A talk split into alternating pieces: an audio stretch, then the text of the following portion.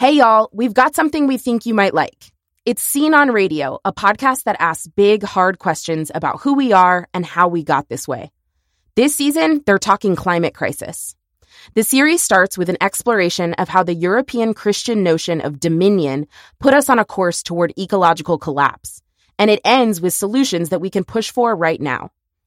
In this episode, hosts John Biewen and Amy Westervelt are talking about how some countries and communities have successfully used legal maneuvers and the concept of the rights of nature to protect the climate. If you like this episode of Scene on Radio, you can listen to the rest of their series, The Repair, wherever you get your podcasts. You'll also find previous seasons like The Land That Has Never Been Yet, which will upend your understanding of American democracy, and also Seeing White, about the origin of the concept of whiteness. So listen up, and if you enjoy this episode, again, you can find Scene on Radio wherever you listen. Amy, are you some kind of tree hugger? John, you say that like it's an accusation. Well, yes, it is because, you know, in a culture that has normalized tragic estrangement from the rest of the natural world, it is, we all know, ridiculous to have feelings about non human life for its own sake. yeah. I I really think the environmental movement has kind of overcorrected on this front. So for a really long time, hmm. it was focused pretty much only on nature to the exclusion of humans, which made it really tough to tie climate into other social justice issues. And, and that was a big problem. But now I feel like even the climate movement has swung the other way, partly as a reaction to this sort of tree hugger criticism from the right. And I don't think that's great either. I think, you know, we should and could fight for both because we're all connected. um, Yeah. so yeah, I actually live in a forest and I don't I don't go hug the trees in it, but I do I do love a good primal forest scream. Ah. I'd like to witness that. And actually, I think that reinforcing our connection to the rest of the natural world is not just not bad, it's actually pretty critical to human well being. I asked Indigenous activist and attorney Tara Houska about this recently, and I really loved her answer, so I'm going to play it for you here. I think the climate movement does itself a huge disservice by even trying to condition themselves or allow their conditioning to continue that we are somehow separate from nature. That nature can be summed up in statistical data and analysis, and that we are hard nosed, you know, here's the solutions, right? Like, and then you look at the little pieces like land defenders that are all over the globe. These are people that are in direct community with nature that are not necessarily speaking the language of, you know, the statistical cold hard 1.5 degrees or whatever, right? Because it's all around us and we are still in community with relatives. You know, like it's a completely different understanding of nature. It's not a place to visit, it's a place that's all around you all the time, including with yourself. Your your body is made of the earth, right? Like that's understood. So, John, how about you? Any uh, any tree hugging in your life?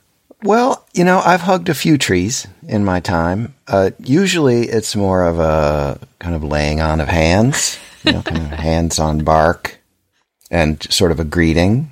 Hey there, oak. What's up, beech?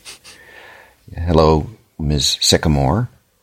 I do have a low key thing going with trees uh, and moss and the wind and water running over rocks.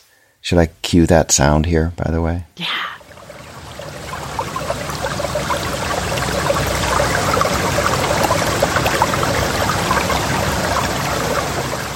These feelings have gotten more intense during the pandemic. I, those walks in the woods have been a lifesaver, you know. And who knows, ecological grief and dread may play a part too in uh, my feelings about being in the woods these days. There are certainly people more outdoorsy than me, and my credentials as an environmental activist are limited at best. Um, you know, though, as long as I've been a voter, green policies have figured in how I vote. Not that the two party system in the U.S. typically gives us extremely green options. Right. It's usually a choice between the party that wants to enforce some modest environmental protections while pretty much letting industry do whatever they want in the environment versus the other one that wants to completely turn loose the drillers, polluters, miners, foresters, and other exploiters of natural resources. But we need to get past the idea that only people who identify as full fledged environmentalists care about the health of the planet and natural systems, especially when it comes to the climate emergency. This came up in a stark way here in the fall of 2021 when Joe Manchin, the U.S. Senator and coal baron, killed the strongest climate provision in the Democrats' Build Back Better bill, which we talked about in our bonus episode.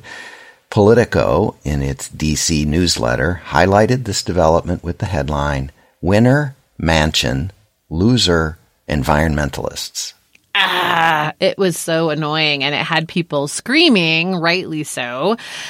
When we make our planet unlivable thanks to people like Joe Manchin, it's not just environmentalists that lose, it's everybody. Yeah. That mentality that only this special interest group, the tree huggers or the green people, has a stake in saving the planet, it, it's so damaging and really shows an ongoing failure to understand what's really at stake here. Mm-hmm. The NASA climate scientist Peter Kalmus likes to say we need a billion climate activists or billions.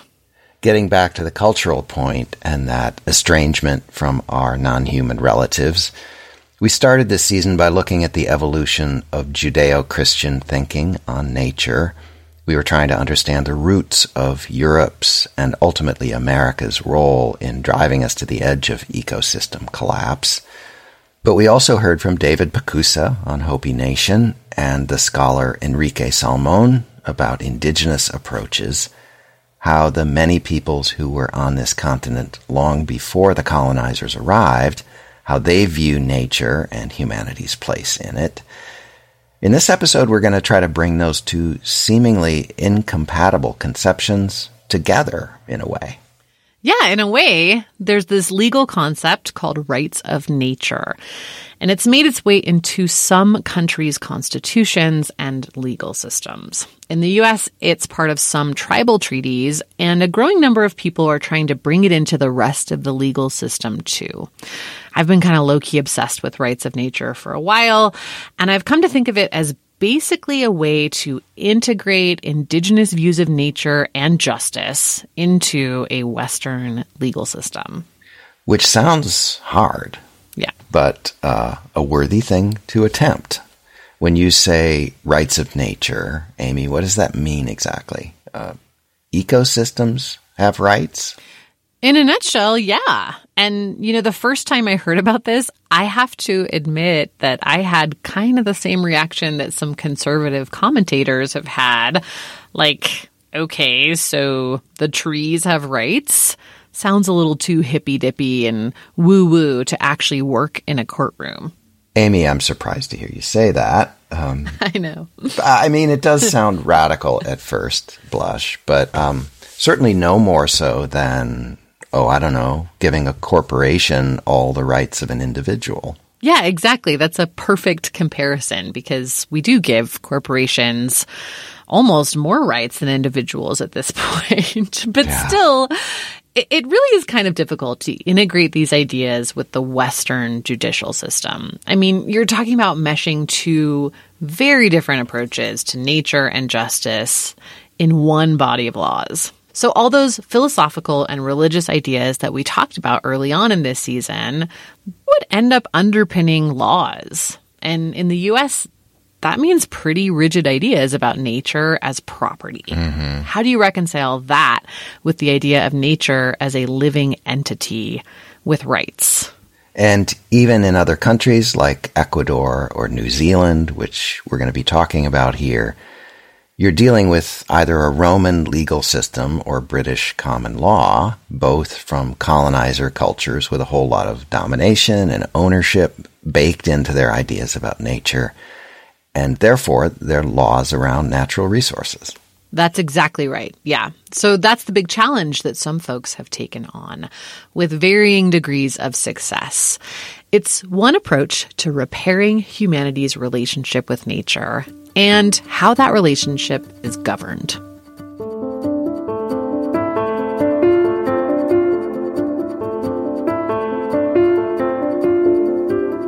From the Center for Documentary Studies at Duke University, this is Scene on Radio Season 5, The Repair, Episode 9. I'm John Biewen. I'm Amy Westervelt.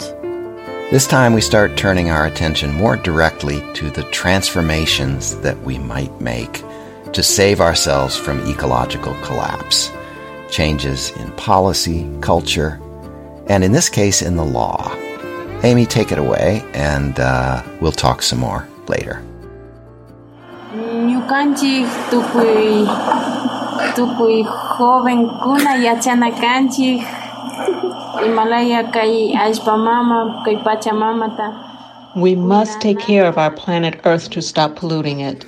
With each passing day, we must continue teaching this to our children and our youth for a better future. Because nowadays, virtually nobody cares for nature. Trash is thrown everywhere, rivers are contaminated. That's how it is. That's Anita speaking in Ecuador. She's an 18 year old Quechua from the highland region of Riobamba. Like so many others, she has migrated from the countryside to Quito, Ecuador's capital city, in search of a better life. She works in a beloved neighborhood hole in the wall that sells fresh fruits and veggies, snacks, and home cleaning supplies. Anita holds dear the mothership that sustains us all, Pachamama, nature, Mother Earth. In 2008, Ecuador became the first country in the world to write rights of nature into its constitution. Rafael Correa was president, and he had won election largely on a wave of support from indigenous communities, thanks in part to his pledge to enshrine their sovereignty into the constitution. The Derechos de la Naturaleza were part of that. Framed around an indigenous Quechua concept, harmonious living with oneself, your community, and the natural world, the country sought to prioritize nature over the sanctity of private property. The constitutional amendment says nature, or Pachamama, where life is reproduced and exists, has the right to exist, persist, maintain, and regenerate its vital cycles, structure, functions, and its processes in evolution. Personalmente, yo vengo de una realidad en donde se asumía que la naturaleza era un objeto que estaba subordinada. This is Alberto Acosta. He's mixed white and indigenous, and he's an economist and the former Minister of Energy and Mining for Ecuador. And he chaired the constitutional committee that wrote that Rights of Nature Amendment into the Constitution in 2008. He's talking here about what shifted his thinking about nature from believing that it was a subordinate object, a resource to be used for development or the economy, that it was an object that must be controlled by human beings. Then, Pero han pasado los años y por muchas razones he aceptado que esa visión, que ese posicionamiento mío, que todavía es dominante en el mundo, está totalmente equivocada. He does this thing that we all wish wasn't so rare. He evolves. Time passes, he takes in new information and revises his view. He says he comes to realize that his view of the world, a view that is still the dominant view in much of the world, was completely wrong. And he goes on to help write a totally different view of things into Ecuador's constitution.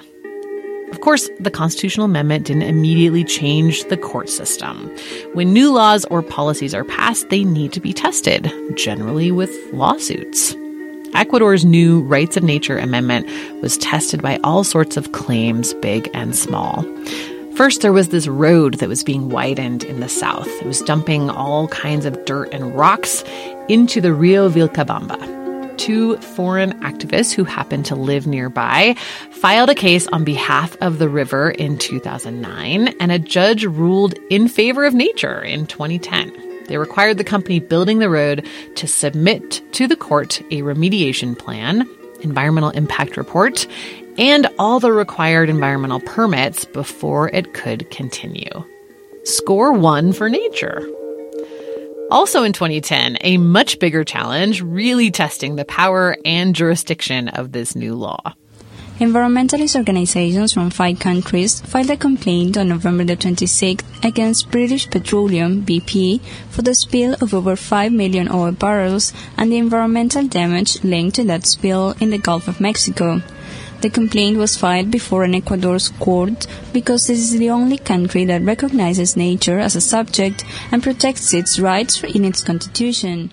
The activist Vandana Shiva, with a handful of other activists, filed suit against BP in Ecuador over the Deepwater Horizon spill and its impact on Pachamama. So, a spill that had happened in another country in the Gulf of Mexico off the coast of the United States. But that case was brought in Ecuador.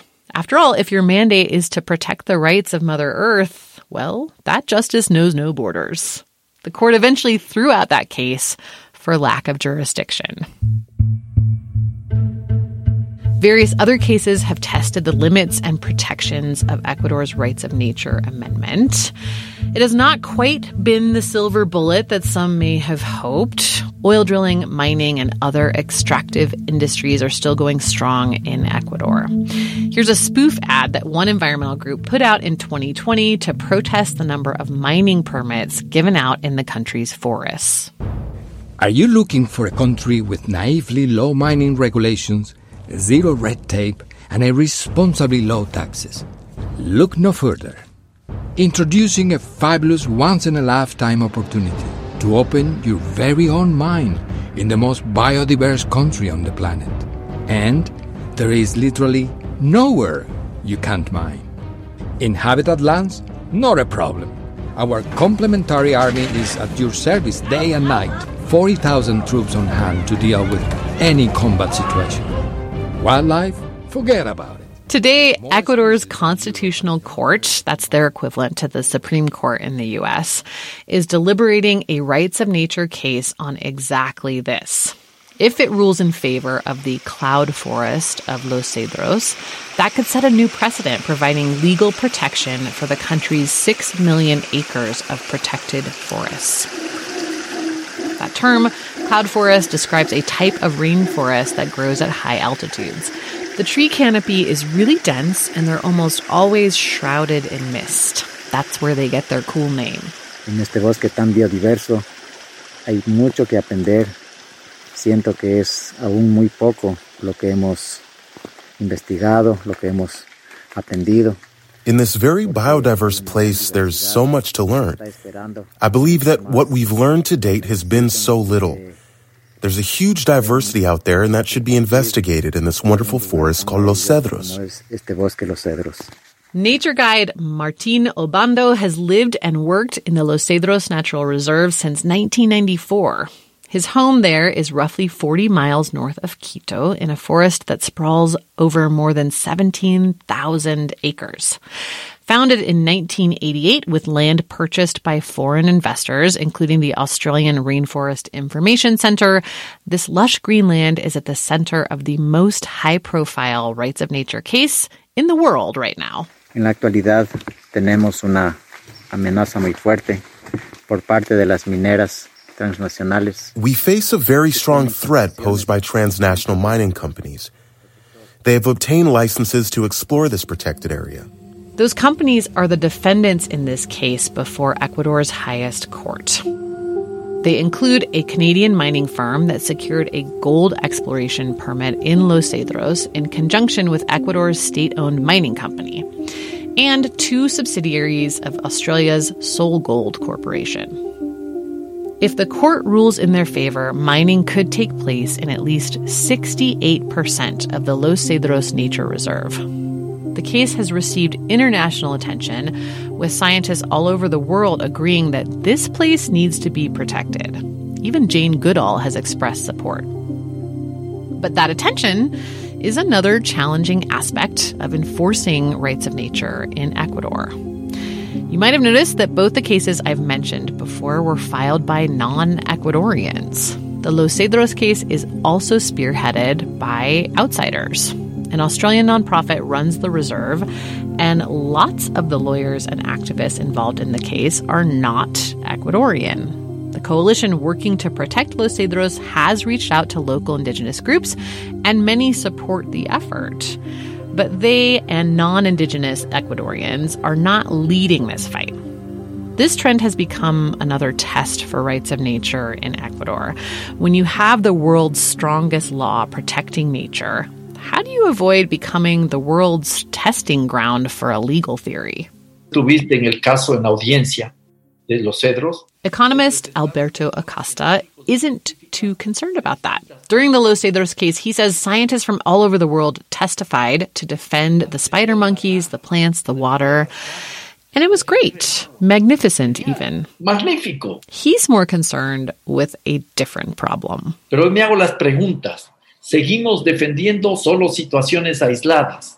¿Ya? We continue to defend isolated situations, he says. This wonderful protected forest of Los Cedros. But why not all the woods? ¿Y por qué no todos los bosques? Why not all the woods and all the moors?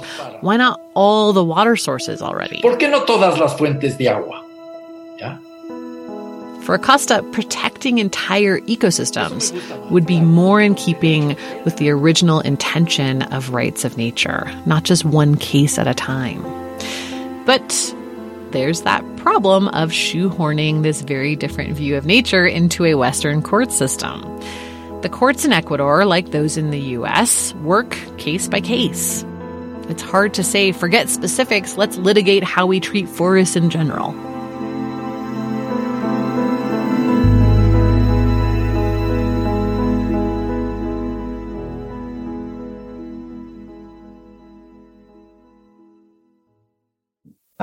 One of the key witnesses for me, he described it in our language as Turuit is my mother and my father. It's where I grew up. It's where I go to pray.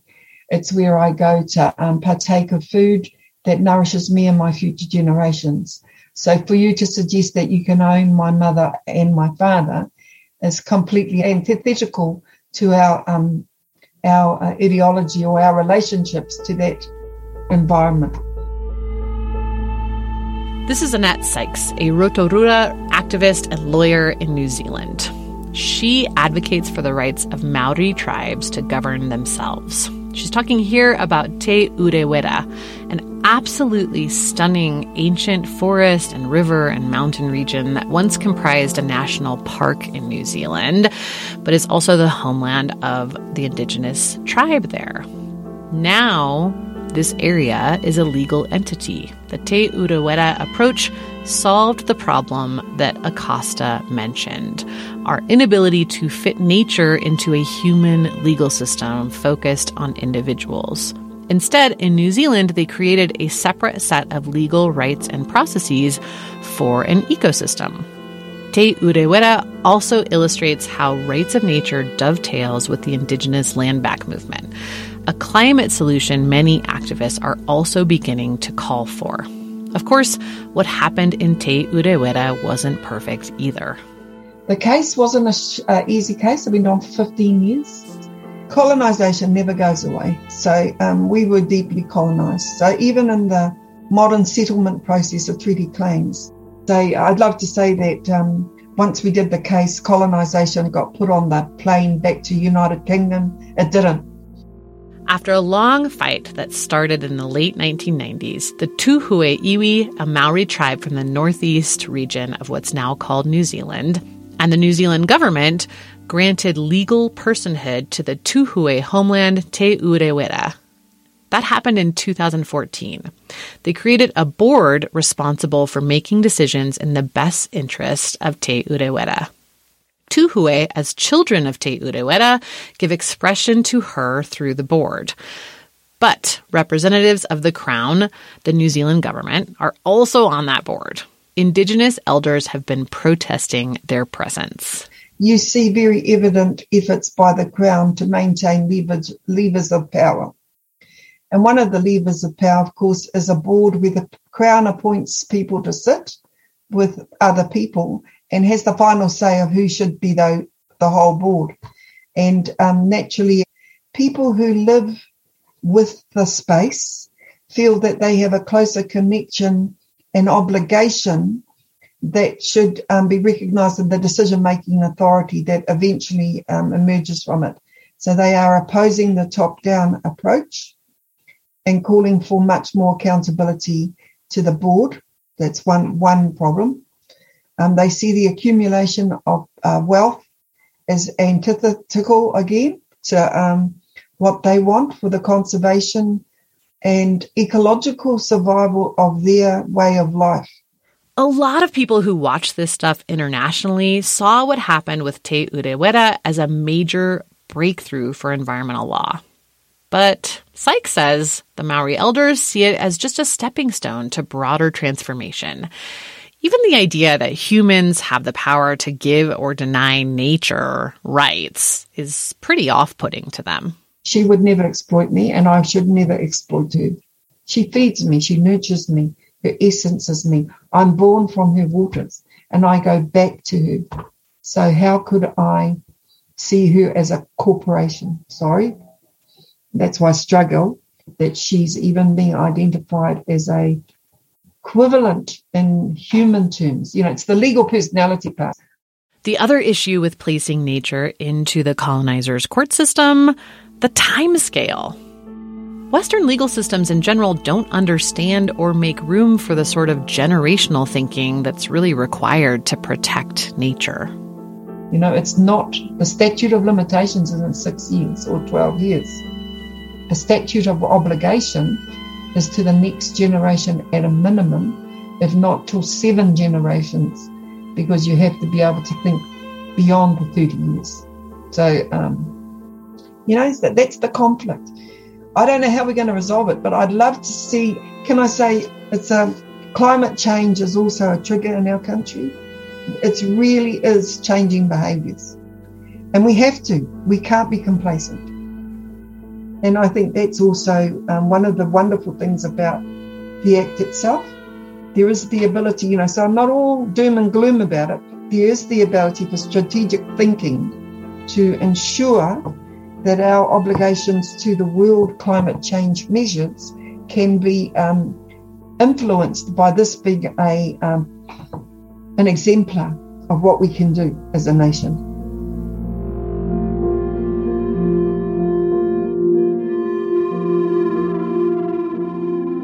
In the US and in many Western countries, rights of nature approaches like those in New Zealand and Ecuador, of course, but right up against an issue we talked about in one of our early episodes property law. In 2019, voters in Toledo, Ohio passed the Lake Erie Bill of Rights, LEBOR. It was designed to protect that Great Lake from pollution, and the citizens of Toledo approved it via ballot initiative during a special election. But pro property rights people, and especially the fossil fuel industry, lost their damn minds. A lawsuit has been filed against the Lake Erie Bill of Rights not even a day after it passed. A farm in Wood County filed it in federal court this morning in Toledo. And while this is one very brave farmer uh, taking action. How this ultimately is decided will have implications for farmers, not just in Ohio, but across the nation. They can't extraterritorially uh, start dictating to the rest of the Lake Erie Basin, which includes not only uh, much of Ohio, uh, but parts of four other states and Canada. You know, this is aspirational hippie language. Let's fix the earth without saying how. But according to the environmentalists, we haven't moved fast enough for them. Apparently, in two years, we should solve all the, the lake's problems. Lake Erie now has rights. National Review. The radicals who are leading this agenda wish to thwart capitalism and human thriving. Found out that BP was basically the sole funder of the campaign against. This is from the documentary Invisible Hand about the Toledo fight and some other similar fights elsewhere in the country. A year after citizens passed the initiative, a federal judge in Ohio ruled that it violated the Constitution. And just recently, you know, the city is negotiating whether or not to pay out um, $200,000 in uh, attorney costs. Josh Pribanic co-directed the documentary. And basically for this, you know, bill that they passed that they had to argue in front of the court. Mm-hmm. And the um, prosecution's asking for for payment of two hundred thousand dollars, so they're negotiating. It wasn't just that this rights of nature bill had passed in the United States that really set off the industry. It was that it was in Toledo, Ohio, not Brooklyn, New York, not San Francisco, California, in the Rust Belt. The film Invisible Hand also follows another American community's fight for rights of nature. Again, not in a coastal elite city, but in Grant Township, a tiny, tiny town in Pennsylvania. But in the case of Grant Township, residents used an approach that can potentially work with America's weird approach to property rights. It's called Home Rule. In a nutshell, it gives the people who live in any town the right to wrestle control over permitting decisions back from the state. And that's a big deal if you live in Pennsylvania and you're worried that your lawmakers are in the pocket of an industry that wants to dump its radioactive waste in your backyard. Asked Colin Jerolmak, the NYU environmental sociologist we heard from earlier this season, about this because the case also surfaced in the research for his book about fracking in Pennsylvania, Up to Heaven and Down to Hell. Pennsylvania, Colorado, and Texas are home rule states, which means that municipalities can create their own constitution and can create their own laws. And there are some municipalities that have exerted home rule and are going to court and they're winning. But home rule is something you have to opt into. And so I think, you know, getting municipalities interested to create their own home rule charters, I, I don't know that it would lead to a huge blossoming in absolute bans. I think in some places it would lead to a ban, what Jerolmak is referring to there is a sort of movement in towns and counties across the U.S. to ban fracking or to ban gas in new buildings. Obviously, this is not something that the fossil fuel industry likes, but also it's something that conservatives have fought against, really just because it seems like government intervening and telling them what to do. But what I've been really struck by is even a lot of very conservative communities all of them want greater regulations than what the state is giving them.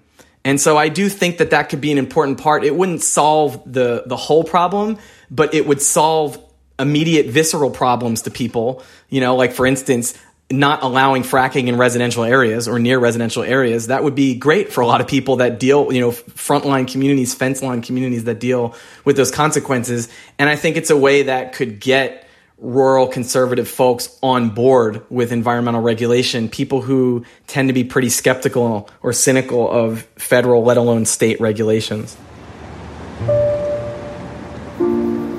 It's still a pretty far cry from rights of nature, particularly including rights of nature in the US Constitution, but it might be a step in that direction. And filmmaker Josh Pribanic points out that towns can opt to include rights of nature in their home rule charters. That's this local constitution that they draft when they decide to embrace home rule. Grant Township in Pennsylvania did just that. The town was fighting the state's decision to allow fracking companies to dump radioactive waste underground there. They're still fighting for home rule to stick. In late 2021, that case continues.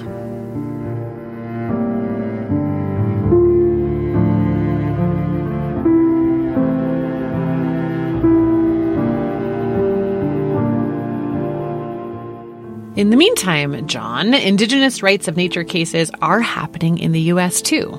In Minnesota, the White Earth Band of Ojibwe are fighting to protect the rights of wild rice, Manoomin, against the damage the Line 3 pipeline may cause. Uh, yes, Line 3 is that pipeline that a company called Enbridge Energy is building across northern Minnesota, replacing an old line that carried tar sands oil, uh, about as dirty a kind of oil as there is, from Canada to Lake Superior. Ojibwe and other indigenous people have led protests against it. Uh, people have filed several lawsuits to stop it, including this one that you mentioned, Amy, on behalf of Wild Rice. That's right. In 2018, White Earth and the 1855 Treaty Authority, an organization that upholds treaty rights for Ojibwe bands, enacted legal personhood for wild rice. It declared that within White Earth and other ceded Ojibwe territories, Manoomin has inherent rights to exist, flourish, regenerate, and evolve, as well as inherent rights to restoration, recovery, and preservation. Hmm. In August 2021, White Earth invoked the rights of Manoomin in a lawsuit against the Minnesota Department of Natural Resources, the DNR, filed in tribal court. The Ojibwe want to stop construction of Enbridge Energy's Line 3 pipeline. The DNR claims the tribal court has no jurisdiction over the project. Construction of the pipeline has since been completed, but the case is still alive, so Manoomin still might get its day in court. That's right. And if the tribal court rules against the DNR, and if that ruling actually holds, that could be a huge deal in other pipeline fights, many of which are happening on indigenous lands and would impact water and land and lots of other ecosystems in the same way that this one does. Mm. This reminds me of how Annette Sykes in New Zealand really connects rights of nature to the broader indigenous sovereignty and land back movements. Like she talks about this Te Urewera win that all these advocates all over the world point to as a huge success as really more of a step on the pathway to sovereignty and just giving land back to indigenous people. So the pathway to giving the land back to the tribe and and budding out, in other words. Yeah, that's right. And you can see how that would make sense for the Lakota at Standing Rock and the Ojibwe in Minnesota too. Because, you know, again, it is hard to just mash these two very different justice systems together. And do we really need to force the indigenous system into the colonizer court system, or can we just give them real sovereignty? But there's another way um, people are trying to tackle this, right? In Guyana, Brazil, Australia, and some other places? That's right. So, way back in 1972, at the very first International Summit on the Environment in Stockholm, advocates talked about environmental rights. And instead of talking about them as rights of nature, they talked about a human right to a healthy environment. Hmm. That idea didn't really go anywhere for a while, but in 1994, Costa Rica wrote it into its constitution. And today there are 110 countries that guarantee humans the right to a healthy environment in their constitution. And in quite a few of those countries, lawyers are starting to use those amendments to try to legally force governments to stop permitting fossil fuel extraction. That is fascinating. And given that it's kind of a novel idea to me, let me guess the U.S. is not one of those countries that has done this. Yeah. Sadly, the US is as behind on this as it is on human rights in general. But the United Nations Rights Council just in October 2021 declared access to a healthy environment a human right. So that's a pretty big deal. And you've been following a case in Guyana, right? Another country in northern South America where a constitutional right to a healthy environment has come into play. That's right. It's super interesting. So ExxonMobil is starting a massive offshore deep water drilling project off the coast of Guyana. And this lawyer, Melinda Janke, who's Guyanese, she's filed a suit against the Guyanese government claiming basically that if it lets this project go forward, it'll violate her client's rights to a healthy environment. The plaintiffs are a professor and a young climate activist. And initially, Exxon tried to say that this lawyer was misinterpreting the amendment, but uh, that didn't fly because she happens to have written that amendment. oh my God. Yeah. Wow, that's amazing. So, litigation. It's one possible tool that people can use and are trying to use to repair some of the damage and to change how we live in nature and with nature going forward. Thanks so much, Amy Westervelt. Next time, credits, yada yada. Next time, the first of two concluding episodes where we go straight at the question at the heart of our series what to do, how to stop the wreckage and begin the repair, starting with the actions, the policies we need to push for now to save the planet and our collective future. Our script editor for season 5 is Cheryl Duvall. In Ecuador, interviews and translations by Polyglot Barbershop Audio engineering assistance by Jonathan Pinto, and voiceovers by Cassandra Cola and Miles Bullock. Street music by Gustavo Fajardo. Additional reporting in New Zealand from Lyndall Rolland. Other music in this episode by Lily Hayden, Kim Carroll, Chris Westlake, Leslie Barber, Cora Mirren, and Fabian Almazan. Music consulting by Joe Augustine of Narrative Music. We post transcripts on our website, sceneonradio.org. The show is distributed by our friends at PRX and comes to you from the Center for Documentary Studies at Duke University.